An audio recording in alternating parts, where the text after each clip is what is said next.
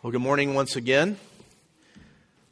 Hope you all are well this morning. Take your Bibles and turn to Philippians chapter 2. Philippians chapter 2. We're going to be looking at verses 5 through 11 this morning. We've taken a break from our study in uh, John's Gospel to focus on Advent. Advent, of course, meaning uh, someone is coming. We're talking about, of course, the coming of the Lord Jesus Christ, his advent and the incarnation. That's what, that which we celebrate this time of year.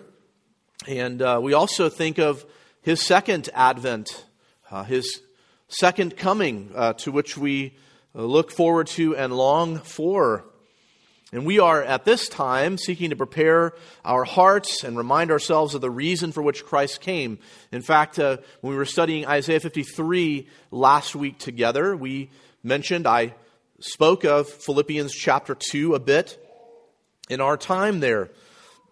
Um, it's not. Uh, a, a reason for us to uh, give gifts, um, though we do that and we celebrate together in that way, but to celebrate the one who would come to fulfill the seed promise of Genesis chapter 3 and verse 15, prophesied of in the Old Testament, who came as recorded in the Gospels to live a perfect life, to die a death that we deserved, to be raised again to show his victory over sin and death and to ascend until that time when he does make that second advent.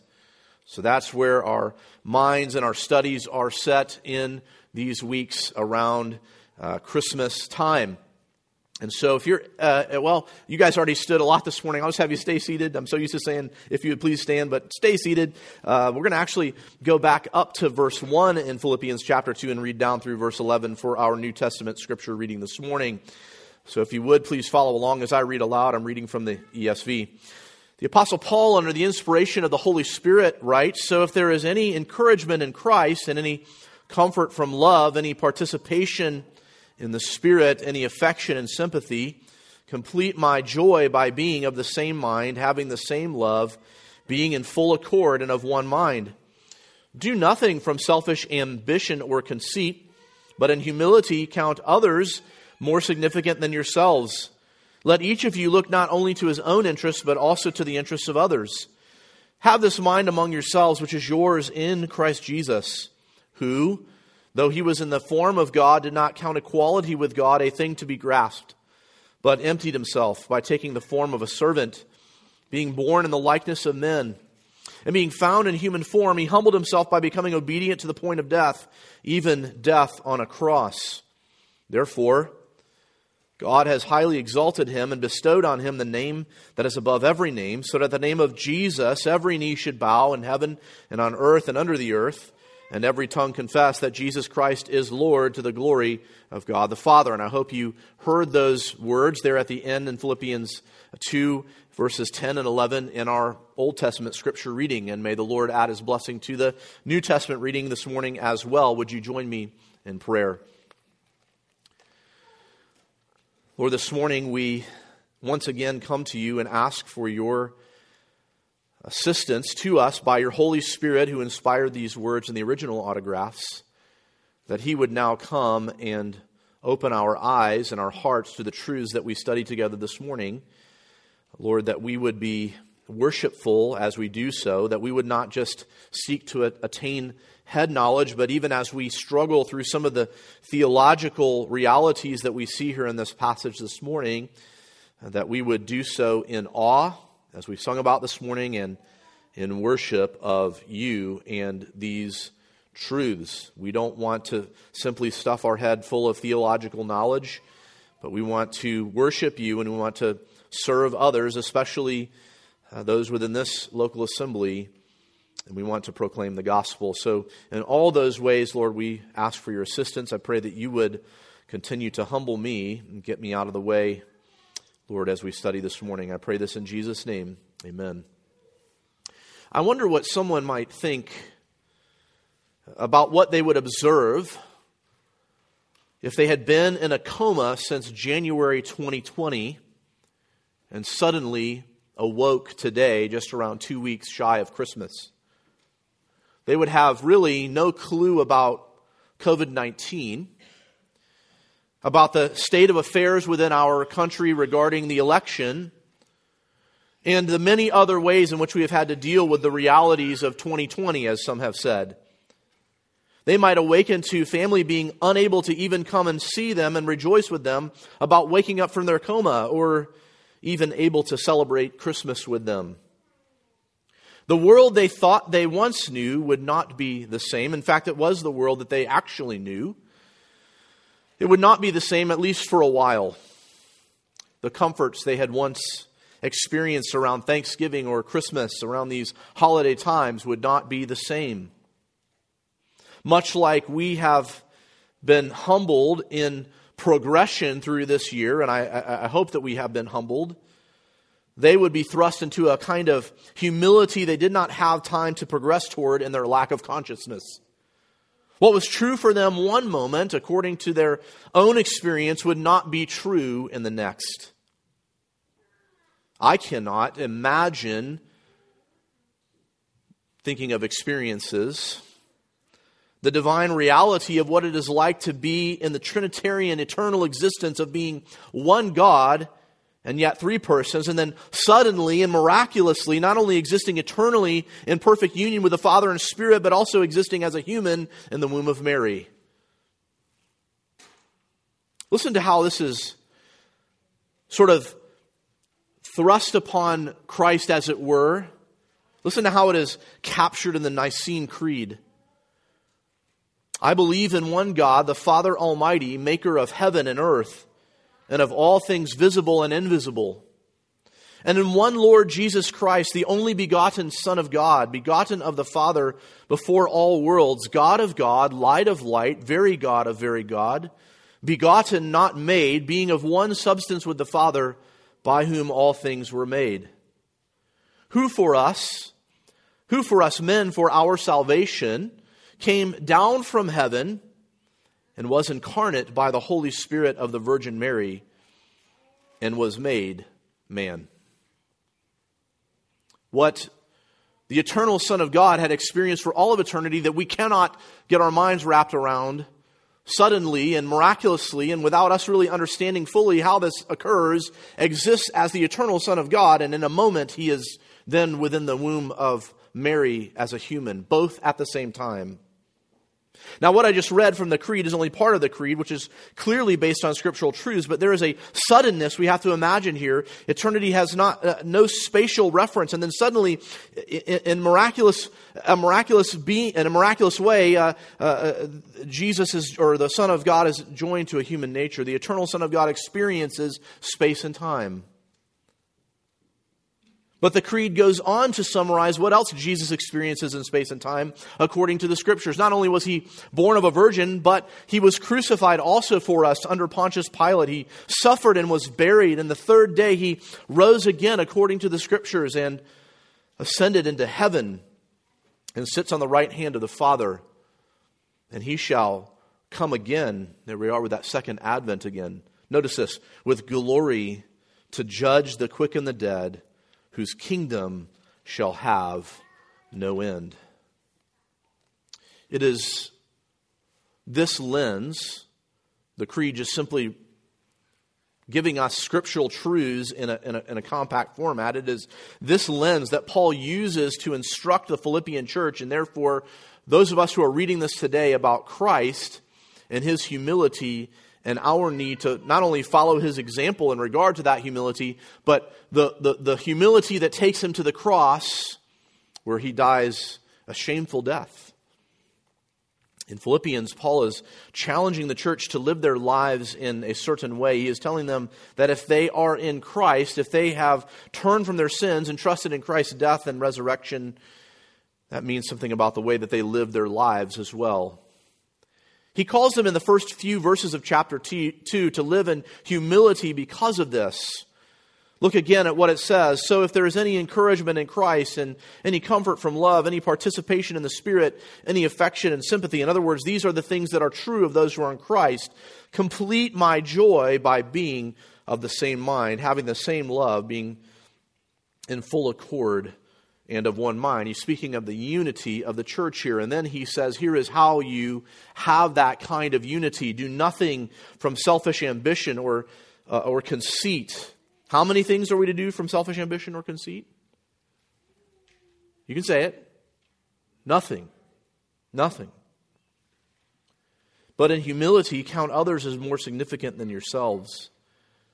Let each one of you look not only to his own interest, but to the interest of others.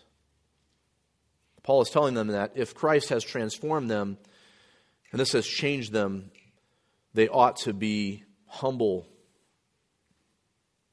He then appeals to Christ as the ultimate example of humility in the verses we will focus on this morning in verses 5 through 11. Here's the main point. You have this written for you on the back of your worship folder there or in an email that has been sent to you if you are watching the live stream. As we celebrate the advent of Christ, we are reminded of the humility and necessity of the incarnation. As we celebrate the advent of Christ, we are reminded of the humility and the necessity of the incarnation. And we see two realities of Christ's humility in these verses two realities of Christ's humility in these verses. Number one is this Christ's humility in the incarnation in verses 5 through 7. Now, uh, seeing this word incarnation, uh, certainly if you've been around Fellowship Bible Church any uh, amount of time, you have heard me reference this and you may even know what that means, but perhaps there's someone who hasn't quite grasped that. What's an incarnation? Is maybe the question you asked, and I'm glad you did. It is the idea that the Son of God, Jesus Christ, the second person of the Trinity, eternally existed before the foundations of the world, but yet he comes and puts on humanity. That's what we mean in the sense of the eternal Son's incarnation. We understand that there are broader definitions to that. Incarnation means to come into being, as it were, but we understand that the Christ, uh, that the eternal Son of God who puts on humanity, only comes into being in the sense of this humanity. He has eternally existed previously. What is the reality then of this incarnation when we think about the eternal Son of God taking on humanity and taking on flesh? Why is this such a humble state? In, in theology, we talk about the states of Christ. We talk about the, his state of humility. Why is this such a humble state? Well, I can't say it better than the great Reformed theologian Louis Berkhof states it, so I'm going to quote from him. Listen to what he says. On the basis of the, of the passage in Philippians, speaking specifically of Philippians 2 here, it may be said that the essential and central element in the state of humiliation is found in the fact that he who was the Lord of all the earth the supreme lawgiver, placed himself under the law in order to discharge its federal and penal obligations in behalf of his people.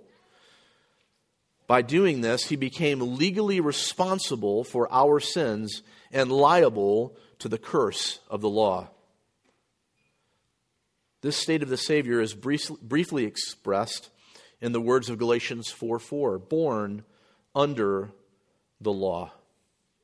What does it mean that Jesus is incarnated? It doesn't just mean that he takes on humanity, but that he is born under the law. He is in Adam's lineage, yet outside of the fall of Adam.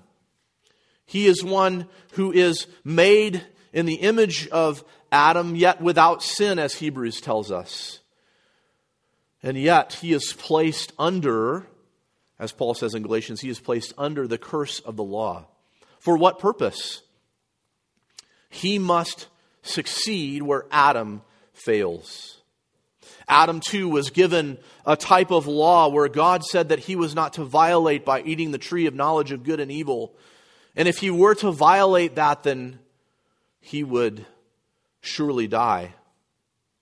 And though that death was not an immediate death, in that moment uh, after the fall, after Adam and Eve eat of the tree of knowledge of good and evil, things change. Theologically, it's hard for us to put, wrap our minds around that because we only know a, a world filled with sinfulness after the fall. We only know a post Genesis 3 world. But Adam fails. He, he breaks God's law, he breaks God's covenant with him. And in so doing, he plunges not only humanity, but all of creation into sinfulness as well. And so, that law that I think Romans 2 says was written on the hearts of Adam and Eve and is written on the hearts of all mankind, thinking essentially loving God and loving neighbor as Jesus boils it down to, Jesus has to fulfill. Jesus fulfills all the law. Jesus succeeds where Adam fails. He was born under the law. He must come and live his life as a human to fulfill that aspect, to be the perfect Lamb of God who was slain for sinners like you and me. This is what we mainly celebrate this time of year. And these verses, verses 5 through 7, explain this to us. Look at it again with me, having sort of this idea of incarnation, the fact that Christ was born under the law in mind. Uh, he says in verse 5, Paul says, Have this mind among yourselves, which is yours in Christ Jesus. Just pause for a moment and think about that. If you are in Christ, you have the capacity to, to be humble like this because it is not about you or your righteousness. You have none. It is about Christ's righteousness and that which is imputed to you and his holiness which is imputed to you. This is available to you in Christ Jesus, who, though he was in the form of God, did not count equality with God a thing to be grasped, but emptied himself by taking the form of a servant, being born in the likeness of men. Paul is explaining to Christians that they need to have this sort of humility that Christ displayed. Verses 6 and 7, as we read, explain this to us. What does this mean? When it says something like this, though he was in the form of God, but did not count equality with God a thing to be grasped, how are we to take that? Well, first we need to see that he was and is in the form of God. He is truly God. As we read from the Creed earlier, which is extrapolated from the, the scriptures and, and, and put together, synthesized for us so we can have something we say we believe about who Jesus is. Jesus is God. He is in the form of God. He is eternally pre existent before his incarnation as the eternal Son of God. Yet it says here, though that is true of him, he did not count equality with God, something that is very true. He is equal with God. We can't deny this. We cannot deny the equality in nature, in essence, of the Son and the Father and the Spirit. That being true, though, it was not something that he grasped. Not something that he grasped. What does this mean? First, uh, you may wonder about this language. Like, why doesn't Paul explain this a little more than these kind of words that, you know, lots of people have argued over and books have been written upon this idea of something to be grasped here? Well, it's likely and probable that this is actually a hymn that was sung by the early church. And so Paul was taking something familiar to them, probably that they had knowledge of, the background and the meaning, and saying, just like we sing together in church, this hymn, let me now use it to express to you this truth and this reality. Though he was equal with God, he did not count equality with God a thing to be grasped. What does that mean? It means that Christ did not use that truth to his advantage. And we have seen this, have we not, in the Gospel of John as we've been studying together. That he does not use his eternal sonship, his, uh, the reality of uh, being the, the Son eternally with God, equal with God, to his advantage. In fact, um, there's nowhere in the scripture where Jesus uses this terminology where he says, I am theos, I am God, in that sense. Now, there are many times where he says, I am, as we've been studying in the Gospel of John, which of course interprets in an understanding of Yahweh that he is God.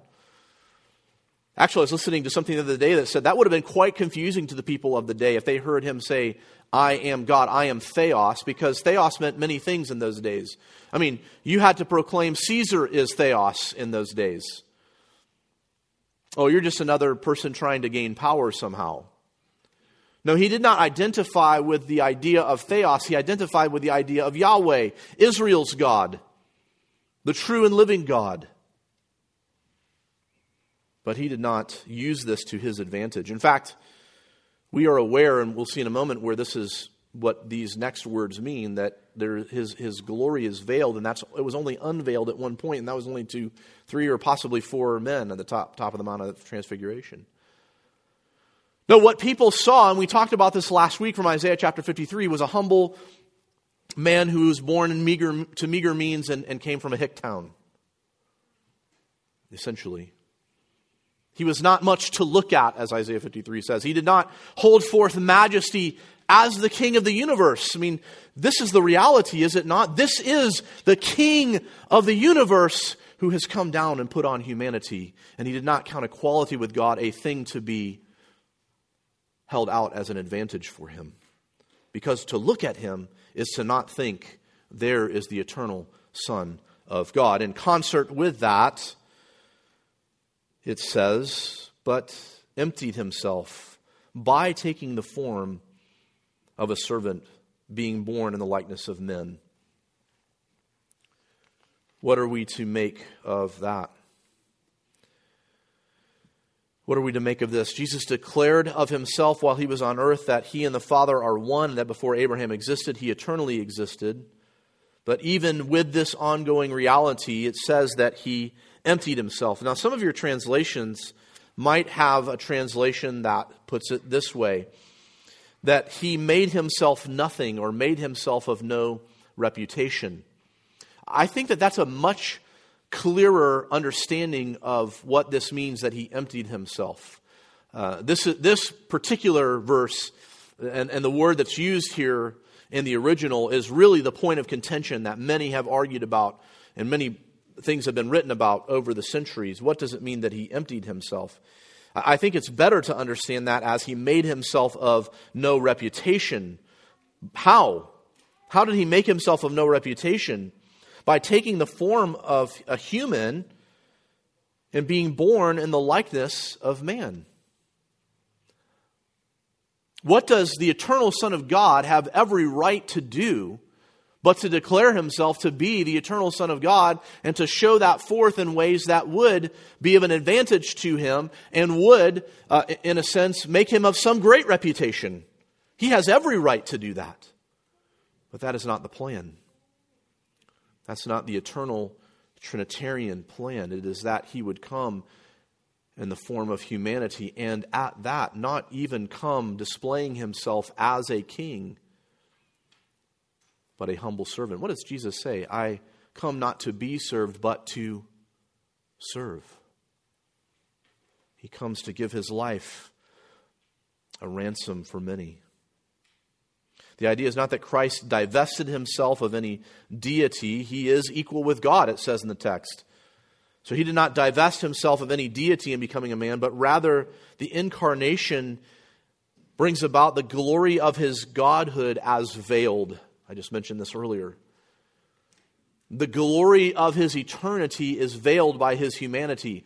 The humiliation of Christ, the humbling of Christ, is that he is eternal God, but he is found in the form of humanity. Here we see the God of the universe, the Creator, the second person of the Trinity, Trinity taking on humble humanity like one he has created. The uncreated taking on created form. And that's why I've entitled this message this morning, I forgot to say at the beginning, From Riches to Rags. He had the position that no one else could ever have, which is to be the eternal Son of God. What was his reputation? King of the universe.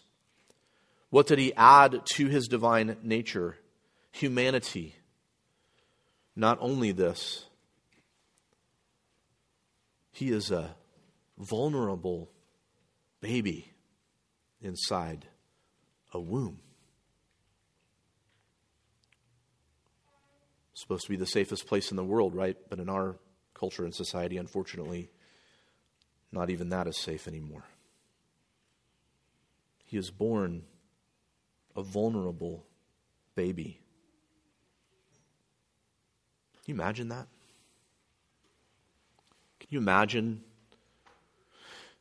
not knowing fully or understanding fully what is happening, but for Mary and Joseph, there is this brand new baby boy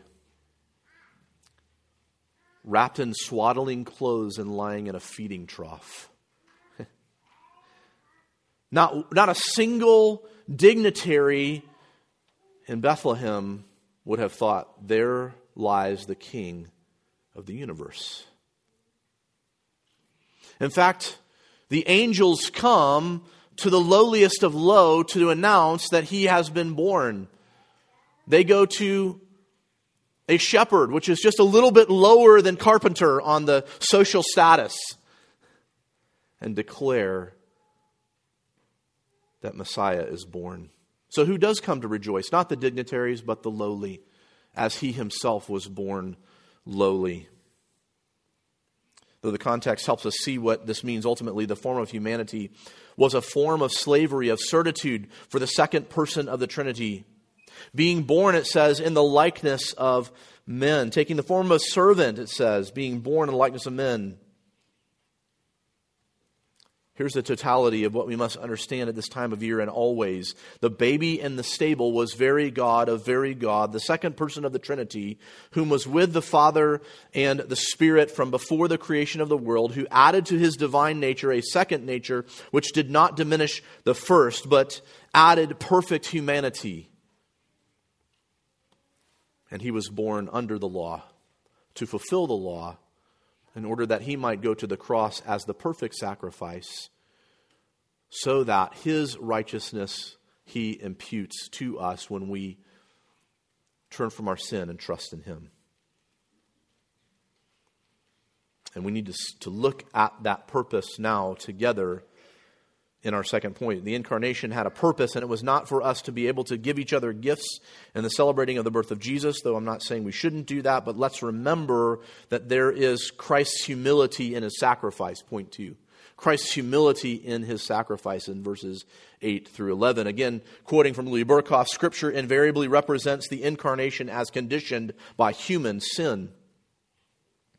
The purpose in Christ putting on perfect humanity was for him to be the perfect substitute for sinners. This is even revealed to Joseph as he is told of Mary's imminent miraculous pregnancy with the Son of God when the angel tells him, she will bear a son, and you shall call his name Jesus, for he will save his people from their sins. We can't even get through a traditional Christmas story or passage, if you will, in the scriptures without it telling us the intent and the reason for the incarnation is that he will save his people from their sins. His name, uh, Yeshua, or, or we would say Joshua, means salvation. This was Jesus' mission. Jesus told his followers and others who would listen in from time to time that he came to do the will of the Father. And what was the will of the Father? And what did Jesus obey? That he would be the perfect sacrifice for sinners. To say that Jesus obeyed does not mean that he at some point disobeyed. In fact, for Jesus to be the perfect sacrifice, he must be without sin, and indeed he was. But as he obeyed perfectly, his obedience to the Trinitarian mission was ultimately seen in the sacrifice on the cross. Look again with me. And being found in human form, he humbled himself by becoming obedient to the point of death, even death on a cross. So we not only see the humility and the humiliation in the state of the incarnation, we also see it as we uh, draw an arc from the manger, as it were, to the cross. The humiliation of the cross. The idea of his humiliation being the shame of being hung, as I mentioned last week, between two sinners. He who was righteous, who had committed no sin, being placed with sinners upon the cross. He who is without sin, being accused of sin for those who are sinners.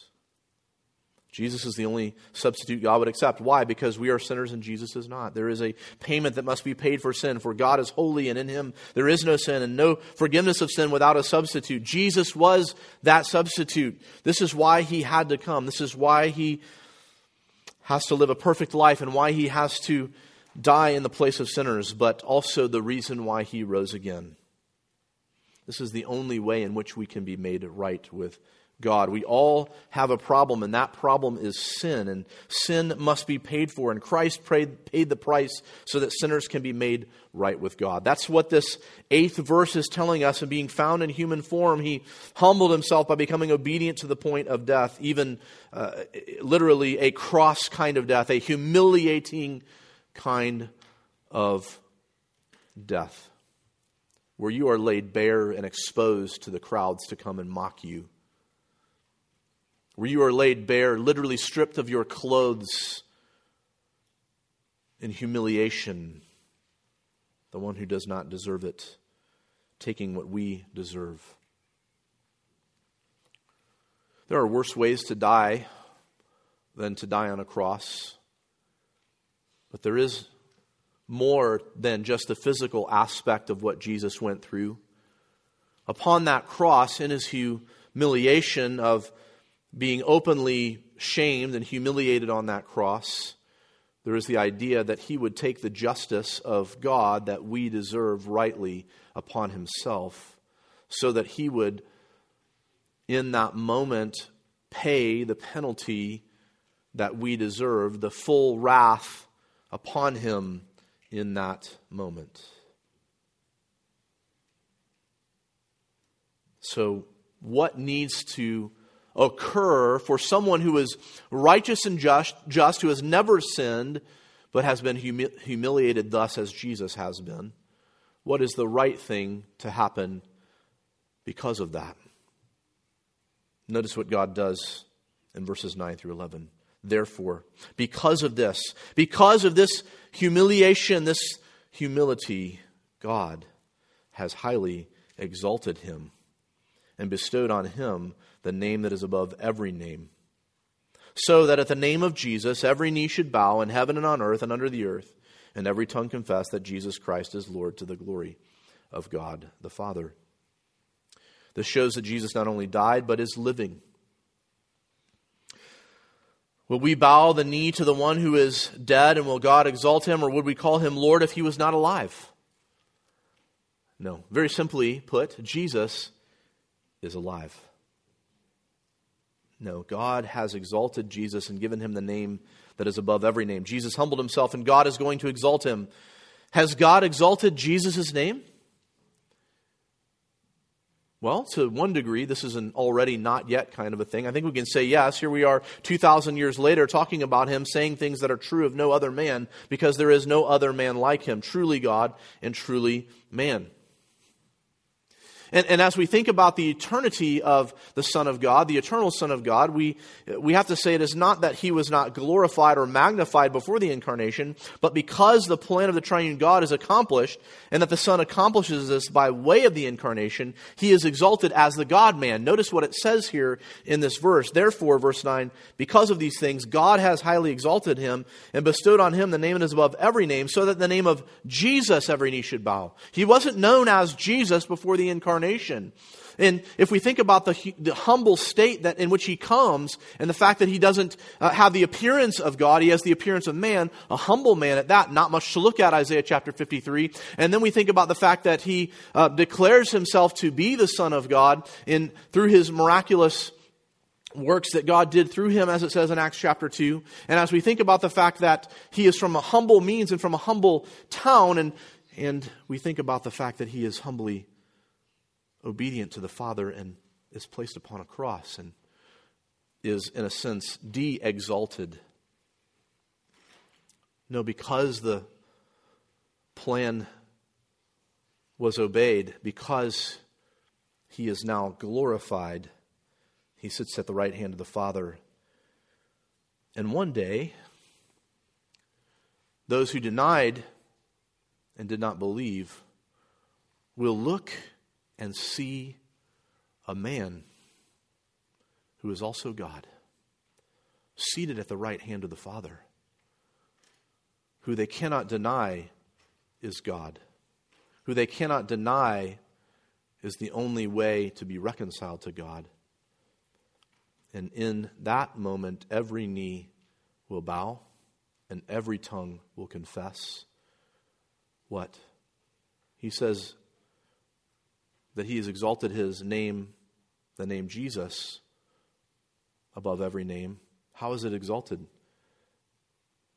They will cry, Jesus Christ is Lord.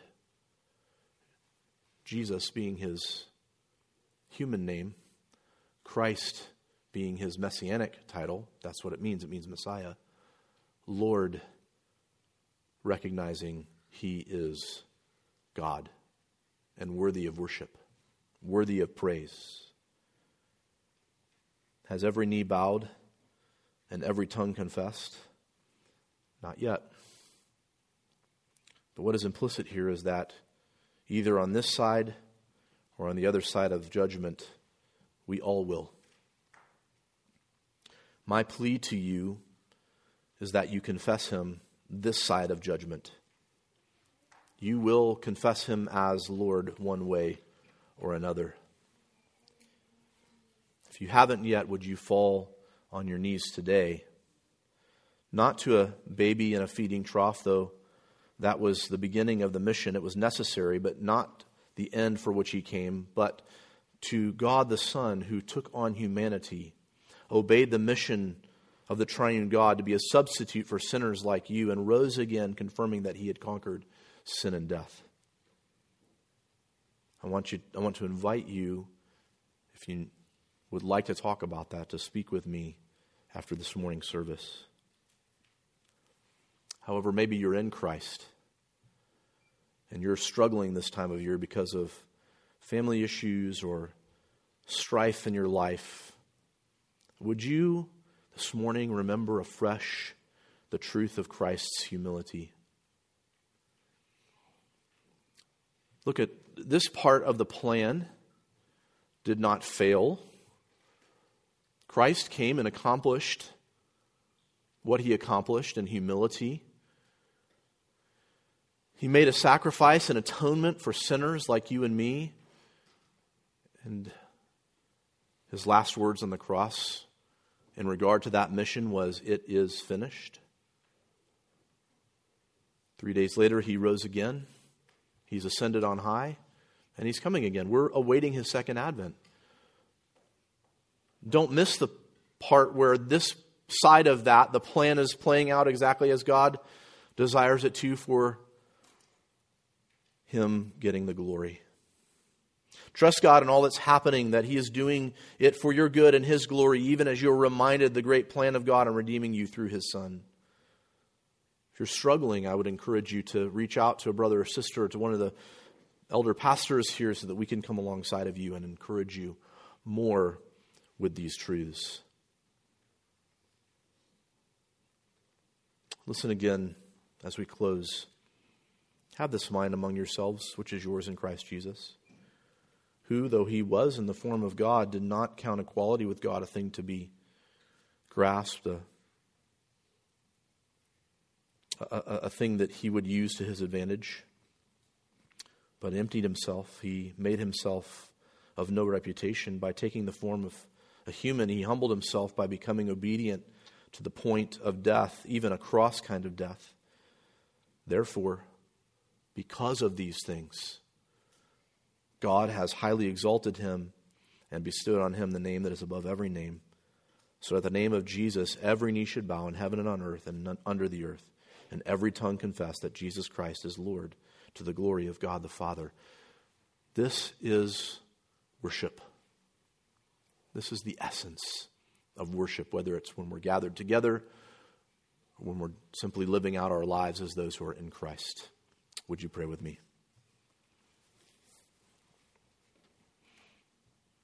Lord, it is with humble hearts this morning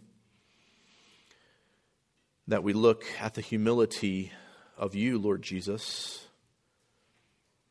and recognize that you are eternally God, and yet in the incarnation you added a human nature, and therefore now going forward from the time of your incarnation into all eternity, you also have a human form, and that one that is glorified now after your resurrection, to which we can say, as believers, yes and amen, we are being made into the image of Christ, and one day we will also have resurrected and glorified bodies. And as we humbly look to the, the throne, we see one sitting there who is Jesus Christ the Lord. And Lord, we confess this morning that is who you are,